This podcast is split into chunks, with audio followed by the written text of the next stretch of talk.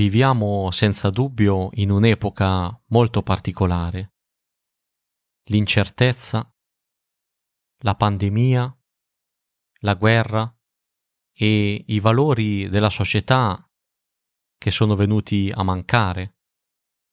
Molto spesso infatti la nostra società viene definita liquida proprio perché i valori più importanti sono venuti proprio a mancare e si definisce antiquato ciò che appartiene ai principi della parola di Dio. La nostra caratteristica molto spesso nei confronti di Dio è quella di andare a tastoni.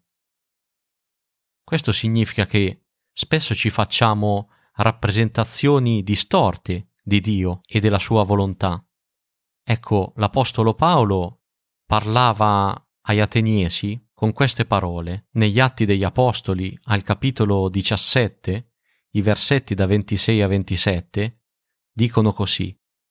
Dio ha tratto da uno solo tutte le nazioni degli uomini, perché abitino su tutta la faccia della terra, avendo determinato le epoche loro assegnate e i confini della loro abitazione, affinché cerchino Dio, se mai giungano a trovarlo, come a tastoni, benché egli non sia lontano da ciascuno di noi.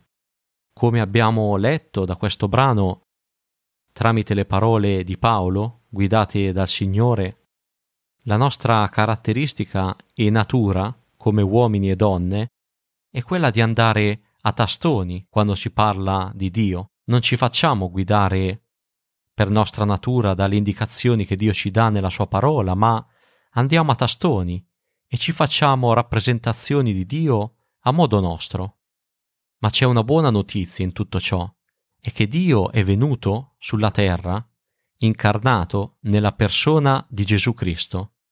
Dio ci ha fatto conoscere se stesso attraverso Gesù. Nel Vangelo di Giovanni, al capitolo 10, versetto 9, leggiamo queste parole di Gesù. Gesù disse, io sono la porta. Se uno entra per me, sarà salvato. Entrerà, uscirà e troverà pastura. Ecco, la porta, la porta per definizione è un'apertura, un'apertura che ci permette di entrare da un ambiente all'altro.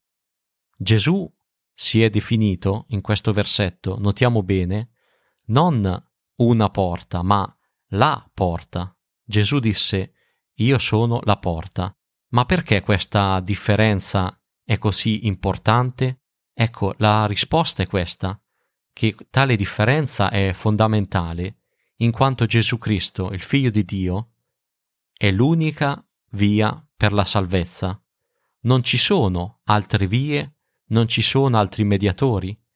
Gesù è morto sulla croce per i nostri peccati, per donare la salvezza a chiunque lo accetta come Salvatore e Signore. Non possiamo essere salvati con le nostre buone opere, ma solo accettando l'opera di Cristo sulla croce. Quindi non dobbiamo andare a tastoni o cercare Dio a modo nostro. In un mondo pieno di confusione ed incertezza abbiamo la certezza nella parola di Dio che Dio vuole avere una relazione personale con noi e se noi lo accettiamo nella nostra vita come Signore e Salvatore, allora conosceremo personalmente Dio e vivremo ogni giorno una relazione personale con Lui e conosceremo giorno per giorno la bellezza di avere la certezza, la pace e il rifugio che nessun altro ci può dare.